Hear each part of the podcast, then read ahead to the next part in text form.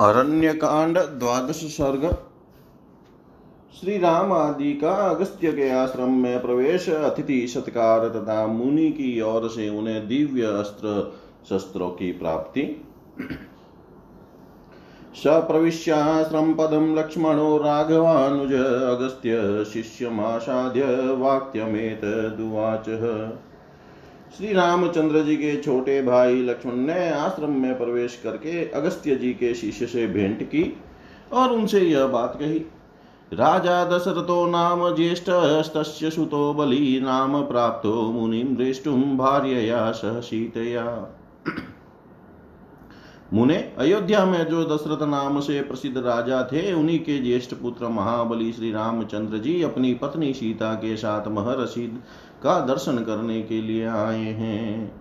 लक्ष्मणो नाम तस्याहं भ्राता त्वरजो हित अनुकूलश्च भक्तश्च यदि ते क्षो क्षोत्रमागत।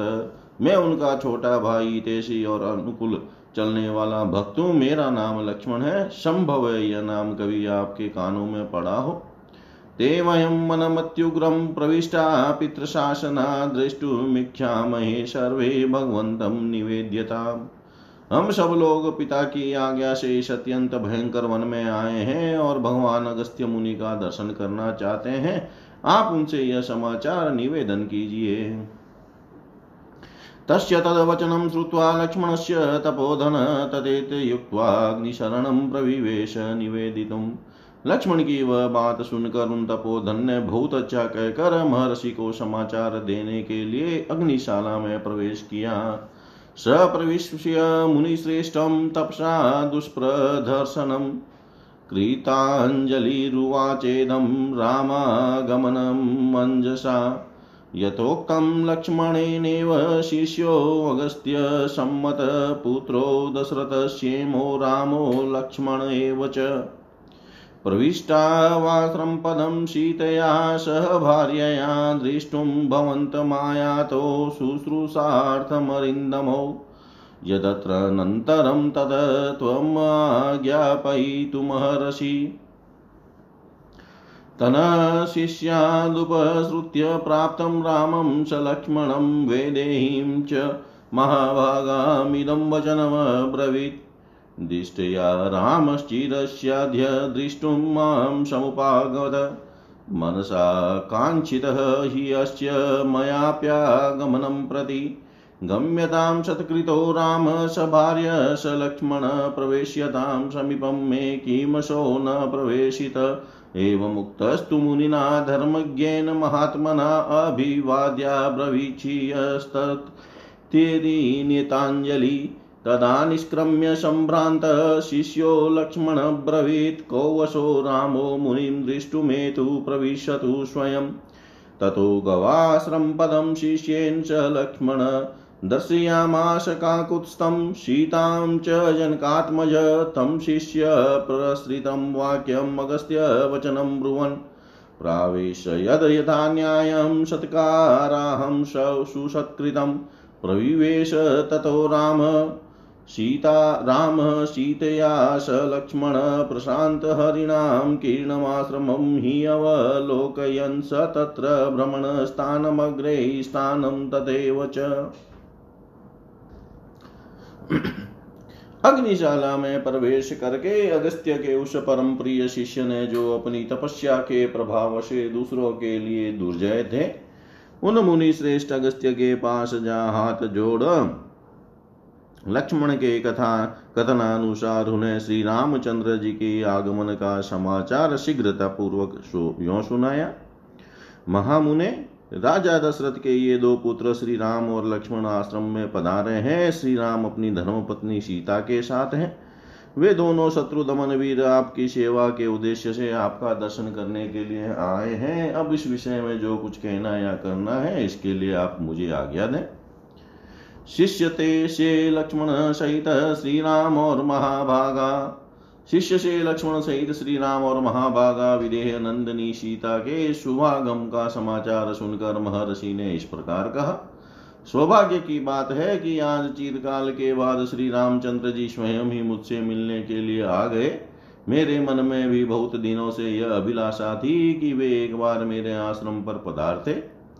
जाओ पत्नी सहित श्री राम और लक्ष्मण को सत्कार पूर्वक आश्रम के भीतर मेरे समीप ले आओ तो तुम अब तक उन्हें ले क्यों नहीं आए? धर्मज्ञ महात्मा अगस्त्य मुनि के ऐसा कहने पर शिष्य ने हाथ जोड़कर उन्हें प्रणाम किया और कहा, बहुत अच्छा अभी ले आता हूँ। इसके बाद वह शिष्य आश्रम से निकलकर शीघ्रता पूर्वक लक्ष्मण के पास गया और बोला श्री रामचंद्र जी, कौन है वे स्वयं आश्रम में प्रवेश करें और मुनि का दर्शन करने के लिए चले? तब लक्ष्मण ने शिष्य के साथ आश्रम के द्वार पर जाकर उसे श्री रामचंद्र जी तथा जनक किशोरी शीत श्री सीता का दर्शन कराया।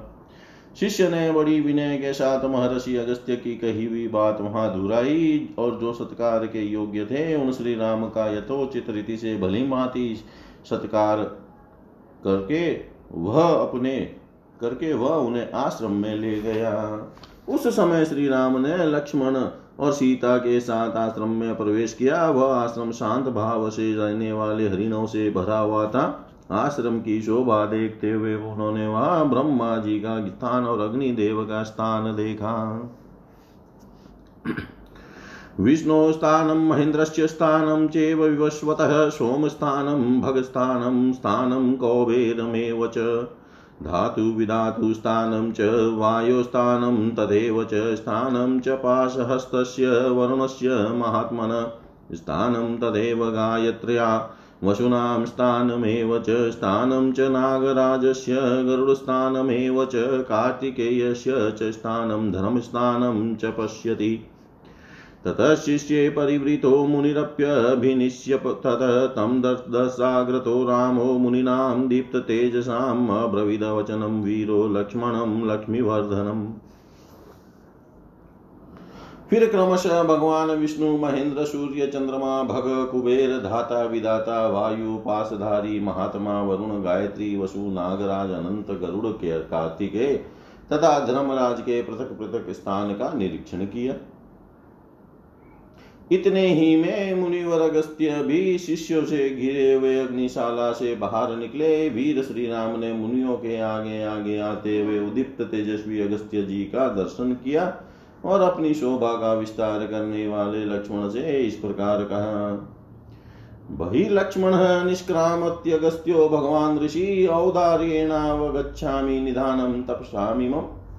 लक्ष्मण भगवान अगस्त्य मुनि आश्रम से बाहर निकल रहे हैं। ये तपस्या के निधि हैं। इनके विशिष्ट तेज से के आद्य से ही मुझे पता चलता है कि ये अगस्त्य जी हैं। एवं उक्त्वा महाबाहुरगस्त्यं सूर्यवर्चसं जग्राहपतस्तस्य पादौ च रघुनन्दन।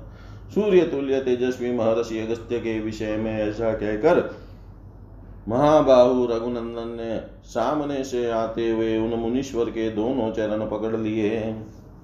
अभिवाद्य तु धर्मात्मा तस्थो राम कृतांजलि सीतया स वैदेह्याम तथा राम स लक्ष्मण जिनमें योगियों का मन रमण करता है अथवा जो भक्तों को आनंद प्रदान करने वाले हैं, वे धर्मात्मा श्री राम, उस समय विदेह कुमारी सीता और लक्ष्मण के साथ महर्षि के चरणों में प्रणाम करके हाथ जोड़कर खड़े हो गए।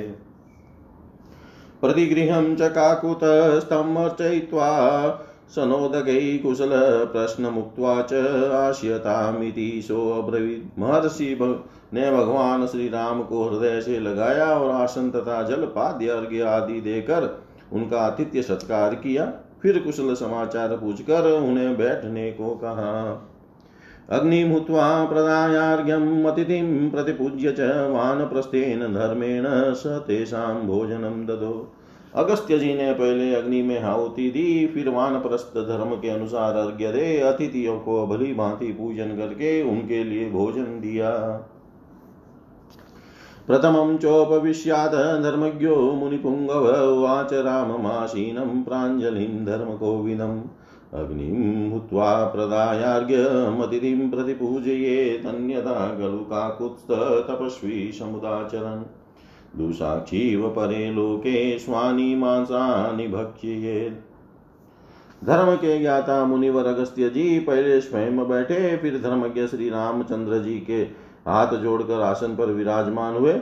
इसके बाद महर्षि ने उनसे कहा, काकुत्स्थ वानप्रस्थ को चाहिए कि वह पहले अग्नि को आहुति दे। तदंतर अर्घ्य देकर अतिथि का पूजन करे।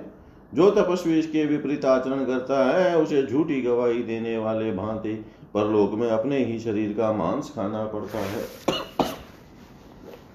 राजा सर्वस्य लोकस्य धर्मचारी महारथ पूजनीय मान्यश्च भवान प्राप्त प्रियातिथि आप संपूर्ण लोगों के राजा, महारथी और धर्म का आचरण करने वाले हैं तथा मेरे प्रति अतिथि के रूप में इस आश्रम पर पधारे हैं। अतएव आप हम लोगों के माननीय एवं पूजनीय हैं। एवमुक्त्वा फलैमूलै पुष्पैश्चान्यैश्च राघवं पूजयित्वा यथा कामं तदोऽगस्त्यमब्रवीत् ऐसा कहकर महर्षि अगस्त्य ने फल मूल फूल तथा अन्य उपकरणों से इच्छा अनुसार भगवान श्री राम का पूजन किया।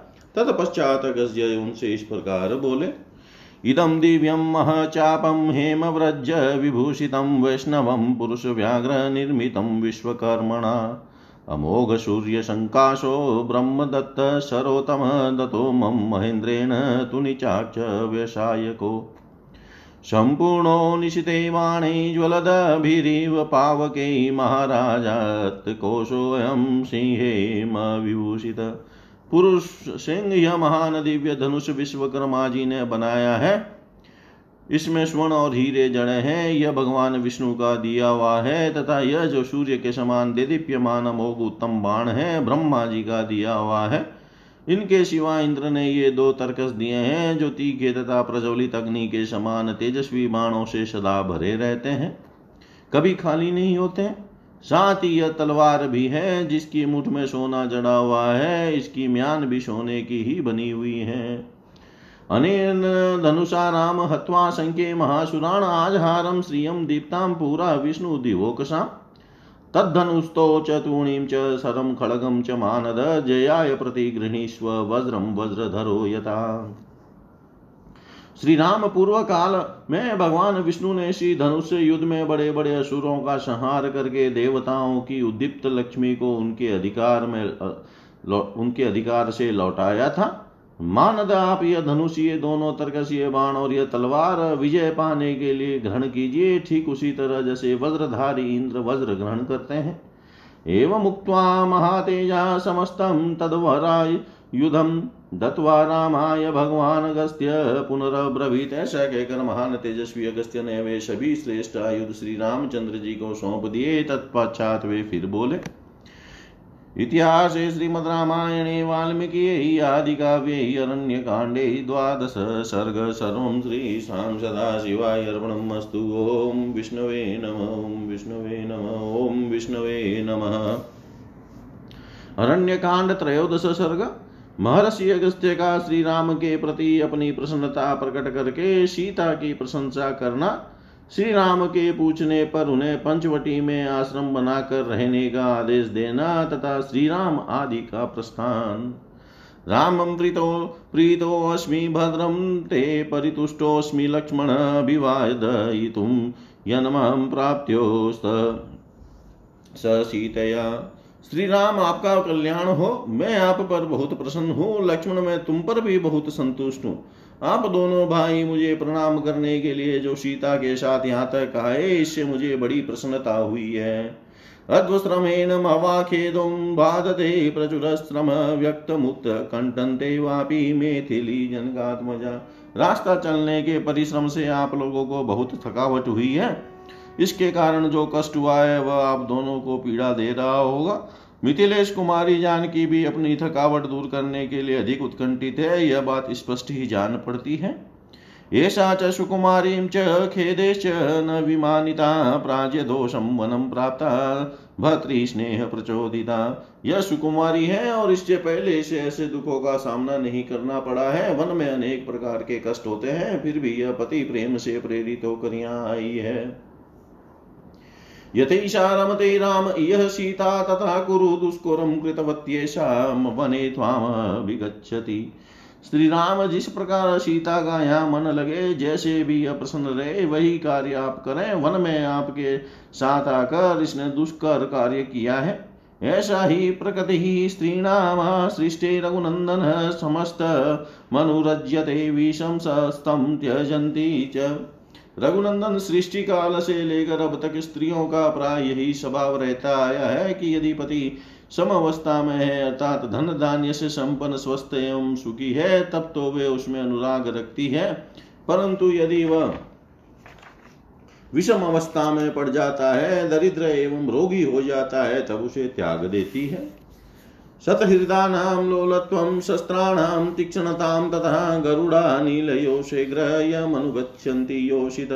स्त्रियाँ विद्युत की चपलता, शास्त्रों की तीक्ष्णता तथा गरुड़ एवं वायु की तीव्र गति का अनुसरण करती है। यम तु भवतो भार्या दोषे रते विवर्जिता श्लाद्या च वयपदेशा च यथा देवी स्वरंदती आपकी यह धर्म पत्नी सीता इन सब दोषों से रहित है। स्पृहणीय एवं पतिव्रताओं में उसी तरह अग्रगण्य है, जैसे देवियों में अरुंधति। अलङ्कृतोऽयं देशश्च यत्र सौमित्रीणां सह वेदेयां चानया रामवतस्यसि त्वम् अरिन्दम्। शत्रुदमन श्री राम आज से इस देश की शोभा बढ़ गई, जहाँ सुमित्रा कुमार, लक्ष्मण और विधेय नंदिनी सीता के साथ आप निवास करेंगे। एवं मुक्तस्तु मुनिना राघव शैतांजलि उवाच प्रस्थितं वाक्यं ऋषिं दीप्तमिवानलम्। मुनि के ऐसा कहने पर श्री रामचंद्र जी ने प्रज्वलित अग्नि के समान तेजस्वी उन महर्षि से दोनों हाथ जोड़कर यह विनय युक्त बात कही। धन्योऽस्म्यनुगृहीतोऽस्मि, यस्य मे पुनिपु मुनिपुङ्गव गुणेश भ्रातृभार्यस्य गुरुन परितुष्यति। भाई और पत्नी सहित जिसके अर्थात मेरे गुणों से हमारे गुरुदेव मुनिवर अगस्त्य जी यदि संतुष्ट हो रहे हैं, तब तो मैं धन्य हूँ, मुझ पर मुनीश्वर का महान अनुग्रह है।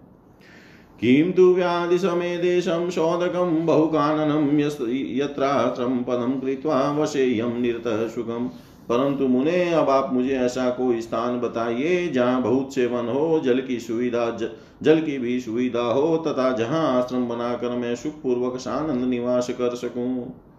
ततो अब्रवीण मुनिश्रेष्ठ श्रुत्वा रामस्य भाषितं ध्यात्वा मुहूर्तं धर्मात्मा ततो वाच वच शुभम। श्री राम का यह कथन सुनकर मुनि श्रेष्ठ धर्मात्मा अगस्त्य ने दो घड़ी तक कुछ सोच विचार किया। तदंतर वे यह शुभ वचन बोले। इतो द्वियोजने तात बहुमूलफलोदक देशो बहुमृग श्रीमान पंचवटयभिविश्रुत तात यहाँ से दो योजन की दूरी पर पंचवटी नाम से विख्यात एक बहुत ही सुंदर स्थान है, जहाँ बहुत से मृग रहते हैं तथा फल मूल और जल की सुधिक सुविधा है। तत्रे गत्वा श्रमपदं कृत्वा सौमित्रिणा सह रमस्व त्वं पितु वाक्यं यथोक्तमनुपालयन्। वहीं जाकर लक्ष्मण के साथ आप आश्रम बनाइए और पिता की यथोक्त आज्ञा का पालन करते हुए वहाँ सुखपूर्वक निवास कीजिए। विदितो हि एष वृतान्तो मम सर्वस्त्ववानघ तपश्च प्रभावेन स्नेहा दशरथस्य च। अनग आपका और राजा दशरथ का यह सारा वृतांत मुझे अपनी तपस्या के प्रभाव से देता, आपके प्रति स्नेह होने के कारण चित्र विदित है। हस्तं च ते छन्दो तपसा यवासं प्रतिज्ञाय मया स तपोवने।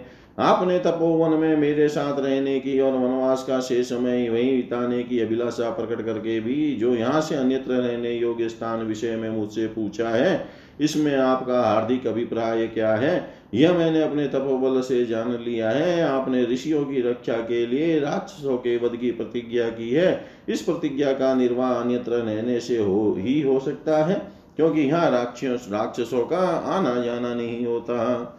अतश्च त्वामहं ब्रूहि गच्छ पञ्चवटीमिति स रम्यो वनो देशो मेथिली तत्र रंस्यते इसलिए मैं आपसे कहता हूँ कि पंचवटी में जाइए, वहाँ की वनस्थली बड़ी ही रमणीय है। वह मिथिलेश कुमारी, सीता आनंद पूर्वक सब और विचरेगी। सदेश श्लाघनीयश्च, नाति दूरे च, राघव गोदावरिया समीपे च, मैथिली तंत्र रघुनंदन वह स्मरणीय स्थान यहाँ से अधिक दूर नहीं है, गोदावरी के पास उसी के तट पर है। अतः मैथिली का मन वहाँ खूब लगेगा। प्राज्यमूलफलश्चैव नानाद्विजगणयुत विविक्तश्च महाबाहो पुण्यो रम्यस्तथैव च महाबाहो वह स्थान प्रचुर फल मूलों में से संपन्न भांति भांति के विहंगमों से एकांत पवित्र और रमणीय है। भवानपि सदाचारसक्तश्च परिरक्षणे अपि चात्र वसन राम तापसान् पालयिष्यसि। श्री राम आप भी सदाचारी और ऋषियों की रक्षा करने में समर्थ हैं। अतः वहाँ रहकर तपस्वी मुनियों का पालन कीजिए। एतदा लक्ष्यते वीरमधुकानां महावनम् उत उतरेणास्य गन्तव्यं न्यग्रोधमपि गच्छता। ततः स्थलमुपारुह्यं पर्वतस्या विदुरतः ख्यातपञ्चवटीत्येव नित्यपुष्पितकानन वीर्य जो महुआ महुओं का विशाल वन दिखाई देता है। उसके उत्तर से होकर जाना चाहिए। उस मार्ग से जाते हुए आपको आगे एक बरगद का वृक्ष मिलेगा। उससे आगे कुछ दूर तक ऊँचा मैदान है, उसे पार करने के बाद एक पर्वत दिखाई देगा। उस पर्वत से थोड़ी दूर पर पंचवटी नाम से प्रसिद्ध सुंदर वन है, जो सदा फूलों से सुशोभित रहता है। अगस्त्येनेव मुक्तस्तु राम सौमित्रिणा सह सत्कृत्यान् मंत्रायामास तम ऋषिम सत्यवादिनम श्री राम ने उनका सत्कार करके उन सत्यवादी महर्षि से वहाँ से वहाँ जाने की आज्ञा मांगी। तौ तु तेनाभ्यनुज्ञातो कृतपादाभिवन्दनोतमाश्रमं पंचवटीं जगमतु स सीतया। उनकी आज्ञा पाकर उन दोनों भाइयों ने उनके चरणों की वंदना की और सीता के साथ वे पंचवटी नामक आश्रम की ओर चले। घृगचापो तु नराधिपातमजो विषक्त तुनि समरेष्वकातरो यथोपदिष्टेन यत्पथामहसिना प्रजगमतु पंचवटीं समाहितो। राजकुमार श्री राम और लक्ष्मण ने पीठ पर तरकस बाँध हाथ में धनुष ले लिए। वे दोनों भाई समरंग, समरांगनों में कातरता दिखाने वाले नहीं थे। वे दोनों बंधु महर्षि के बताए हुए मार्ग से बड़ी सावधानी के साथ पंचवटी की ओर प्रस्थित हुए। इतिहास श्रीमद रामायणे, वाल्मीकि अरण्य कांडे त्रयोदश सर्ग। अरण्य कांड चतुर्दश सर्ग। पंचवटी के मार्ग में जटायु का मिलना और श्री राम का अपना विस्तृत परिचय देना। अतः पंचवटी गजन्तन्द्रा रघुनंदन आस, साध, महाकायम, ग्रीग्रम, भीम पराक्रमम। पंचवटी जाते समय बीच में श्री रामचंद्र जी को एक विशाल काय गृध्र मिला। जो भयंकर पराक्रम प्रकट करने वाला था, तम दृष्ट्वा तो महावाघो वनस्तम राम लक्ष्मणो मेनाते राक्षसम पक्षी ब्रुवानो को भवानी थी वन में बैठे हुए उस विशाल पक्षी को देख कर महाभाग श्री राम और लक्ष्मण ने उसे राक्षस ही समझा और पूछा, आप कौन है?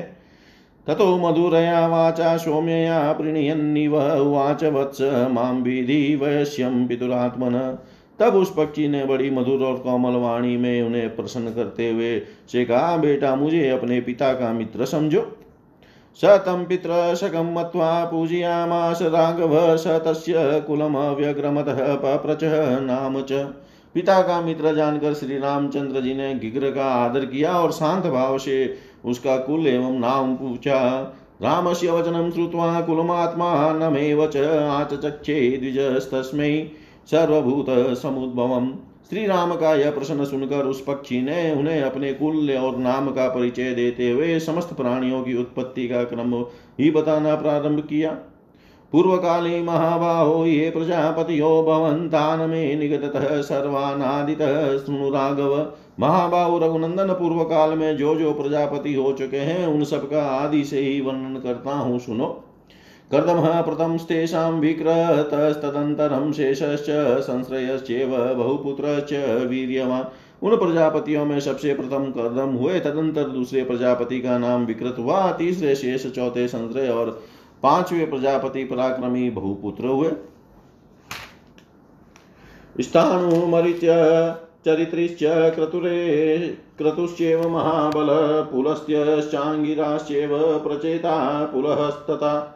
छठे स्थानु सातवें मरिचि, आठवें अत्रि नौवे महा शक्तिशाली क्रतु, दसवें पुलस्त्य ग्यारहवें अंगिरा बारहवें प्रचेता और तेरहवें प्रजापति पुल हुए। दक्षो विवस्वान परो अरिष्टे अरिष्ट नेमिश्च राघव कश्यपश्च महाते, जाते शामाची च पश्चिम, चौदवे दक्ष पंद्रहवे विश्वस्वान, सोलवे अरिष्ट नेमी और सत्रहवे प्रजापति महातेजस्वी कश्यप हुए। रघुनंदनीय कश्यप जी अंतिम प्रजापति कहे गए हैं। प्रजापतेस्तु दक्षस्य विश्रुता षष्ठी दुहितिरो राम यशस्विन्यो महायश महायशस्वी श्रीराम प्रजापति दक्ष के साठ यशस्विनी कन्या हुई, जो बहुत ही विख्यात थी। कश्यप, प्रतिजग्राह तासामष्टो सुमध्यमादितिं च दीतिं चेव धनुमपि च कालकाम्। ताम्रां क्रोधवशां चेव मनुं चाप्यनलामपि तास्तु कन्यास्ततः प्रीतः कश्यप पुनरब्रवीत्। पुत्रास्त्रैलोक्य भर्तृन वै जनयिष्यत मा मात्मत्मसा नदितिस्तन्मना रामदितिश्च धनुरेव च, कालका च महाबाहो शेषास्त्वमनसो भवन्नदित्यां जगिरे देवास्त्रयस्त्रीसद इन्दम आदित्या वशवो रुद्राश्विनो च परं तप। दीतिस्त्वजनयत पुत्रान् दैत्यास्तात् यशस्विन तेषामियं वसुमती पुराशितसवर्णान्वः। धनुज, धनुस्त्वजनयतः पुत्रमश्वग्रीवमरिन्दरम्। नरकं, कालकं चेव कालकापि वया यत क्रौञ्ची भाषी तथा श्रेणीं धृतराष्ट्रीं च धृतराष्ट्रीं तथा शुकीं ताम्रां तु सुसवे कन्या पञ्चेतालोकविश्रुता उलूकाञ्जनयत, क्रौञ्ची भाषी भाषान् व्यजायत। श्रेणी श्येनाश्च गृन्द्राश्च व्यजायत सुतेजस धृतराष्ट्री तु हंसाश्च कलहंसाश्च, सर्वश। उनमें से आठ सुंदरी कन्याओं को प्रजापति कश्यप ने पत्नी रूप में ग्रहण किया, जिनके नाम इस प्रकार है, अदिति, दिति धनु कालका, ताम्रा, क्रोधवशा, मनु और अनला। तदंतर उन कन्याओं से प्रसन्न होकर कश्यप जी ने फिर उनसे कहा, देवियों, तुम लोग ऐसे पुत्रों को जन्म दोगी जो तीनों लोकों का भरण पोषण करने में समर्थ और मेरे समान तेजस्वी होंगे। महाबाहु श्री राम, इनमें से अदिति दीति धनु और काल का इन चारों ने कश्यप जी की ही कही हुई बात को गमन से ग्रहण किया, परंतु शेष स्त्रियों ने उधर मन नहीं लगाया। उनके मन में वैसा मनोरथ नहीं उत्पन्न हुआ। शत्रुओं का दमन करने वाले रघुवीर अदिति के गर्भ से तैतीस देवता उत्पन्न हुए। बारह आदित्य, आठ वसु, ग्यारह रुद्र और दो विनय कुमार।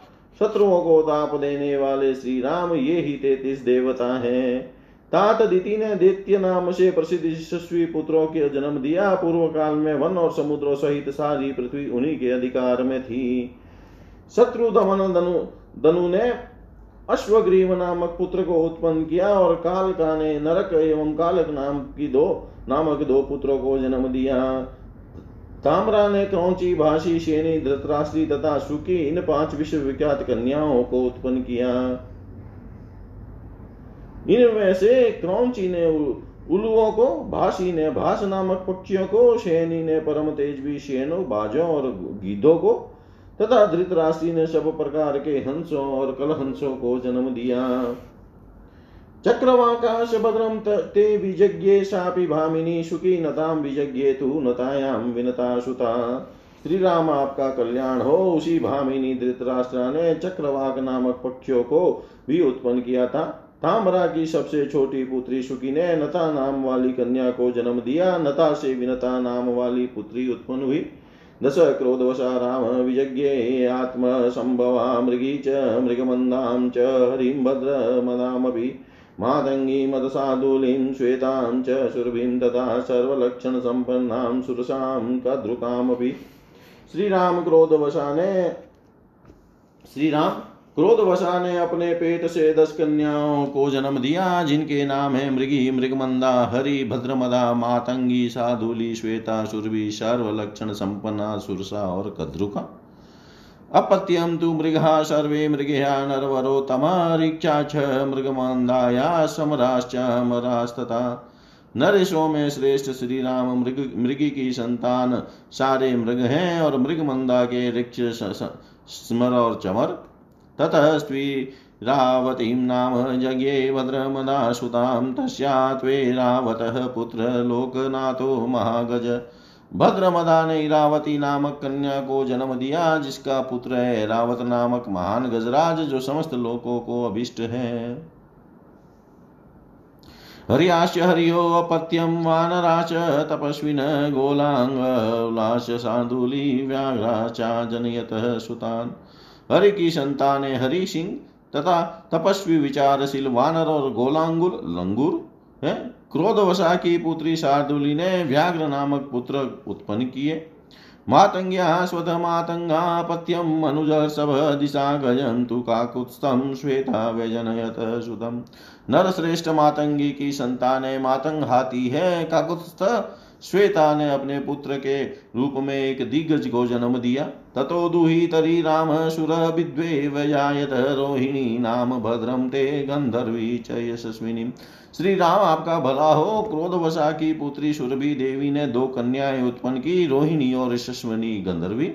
रोहिण्य जन गावो गंधर्वी, वाजिन सुतान सुरसा जन यन्नागान राम कदृश्य पन्नगान रोहिणी गो रोहिणी ने गौवों को जन्म दिया और गंधर्वी ने घोड़ों को ही पुत्र रूप में प्रकट किया। श्री राम सुरसा ने नागों को और कद्रु ने पनकों को जन्म दिया। मनु मनुष्याञ्जनेत कश्यपश्य महात्मन ब्राह्मणां क्षत्रियान् वेश्यान् शूद्राश मनुजर्षभ। नरश्रेष्ठ महात्मा कश्यप की पत्नी मनु ने ब्राह्मण क्षत्रिय वेश्य तथा शूद्र जाति वाले मनुष्यों को जन्म दिया। मुकुतो ब्राह्मणा जाता उरस क्षत्रियास्तथा उर्भ्यां जगिरे वेश्या पदभ्यां शूद्रा इति श्रुति मुख से ब्राह्मण उत्पन्न हुए और हृदय से क्षत्रिय, दोनों उर्वों से वेश्यों का जन्म हुआ और दोनों पैरों से शूद्रों का ऐसी प्रसिद्धि है। सर्वान् पुण्यफलान् वृक्षान् नल्लापि जायत विनता च सुकी पौत्री कद्रुच कश्यप पत्नी अनला ने पवित्र फल वाले समस्त वृक्षों को जन्म दिया। कश्यप पत्नी तामरा की पुत्री जो सुखी थी उस, उसकी पौत्री विनीता थी तथा कद्रु सुरसा की बहन एवं क्रोधवसा की पुत्री कही गई है। कद्रुनाग सहस्रम तु विजज्ञ धरणी धनांदो पुत्रो विनेतायास्तु गरुड़ो वरुण एव इनमें से कद्रु ने एक सहस्त्र नागों को उत्पन्न किया जो इस पृथ्वी को धारण करने वाले हैं तथा विनता के दो पुत्र वे गरुड़ और अरुण। तस्मा जातोऽहमरुणातः सम्पातिश्च ममाग्रज जटायुरिति माँ विदिशेनि पुत्रमरिन्दम उन्हीं विनीतानंदन अरुण से मैं तथा मेरे बड़े भाई सम्माति उत्पन्न हुए शत्रुदमन रघुवीर आप मेरा नाम जटायु समझे। मैं शेनी का पुत्र हूँ। तामरा की पुत्री जो शेनी बताई गई है, उसी की परंपरा से उत्पन्न हुई एक शेनी मेरी माता हुई सोऽहं वास सहायस्ते भविष्यामि, यदि छस्यीयं दुर्गं हि कान्तारं मृगाराक्षससेवितम् सीतां च तात रक्षिष्यैव तवैर्याते स लक्ष्मणे। तात यदि आप चाहे तो मैं यहाँ आपके निवास में सहायक होऊँगा। यह दुर्गम वन मृगों तथा राक्षसों से सेवित है। लक्ष्मण सहित आप यदि अपनी पर्णशाला से कभी बाहर चले जाए तो इस अवसर पर मैं देवी सीता की रक्षा करूँगा। जटायुषं तु प्रतिपूज्य राघवो मुदा परिष्वज्य च सनन्तो भवत्पितुः शुश्राव सखित्वमातवा जटायुषा संकथितम पुनः पुनः यह सुनकर श्री रामचंद्र जी ने जटायु का बड़ा समान किया और प्रसन्नता पूर्वक उनके गले लगकर वे उनके साथ नतमस्तक हो गए। फिर पिता के साथ जिस प्रकार उनकी मित्रता हुई थी, वह प्रसंग मनस्वी श्री राम ने जटायु के मुख से बारंबार सुना। स तत्र सितां परिदाय मेथिलीं सहेव तेनातिबलेन पक्षिणा जगाम तां पञ्चवटी स लक्ष्मणो रिपुनः दिदक्षण सलभा निवानल। तत्पश्चात वे मिथिलेश कुमारी सीता को उनके संरक्षण में सौंप कर लक्ष्मण और अत्यंत बलशाली पक्षी जटायु के साथ ही पंचवटी की ओर चल दिए। श्री रामचंद्र जी मुनि द्रोही राक्षसों को शत्रु समझकर उन्हें उसी प्रकार दग्ध कर डालना चाहते थे। जैसे आग पतिंगों को जलाकर भस्म कर देती है। इतिहास श्रीमद रामायणे, वाल्मीकि, आदि काव्य अरण्य कांडे चतुर्दश सर्ग। सर्व श्रीशां सदाशिवाय अर्पणमस्तु ॐ विष्णवे नम। ॐ विष्णवे नम। ॐ विष्णवे नमः।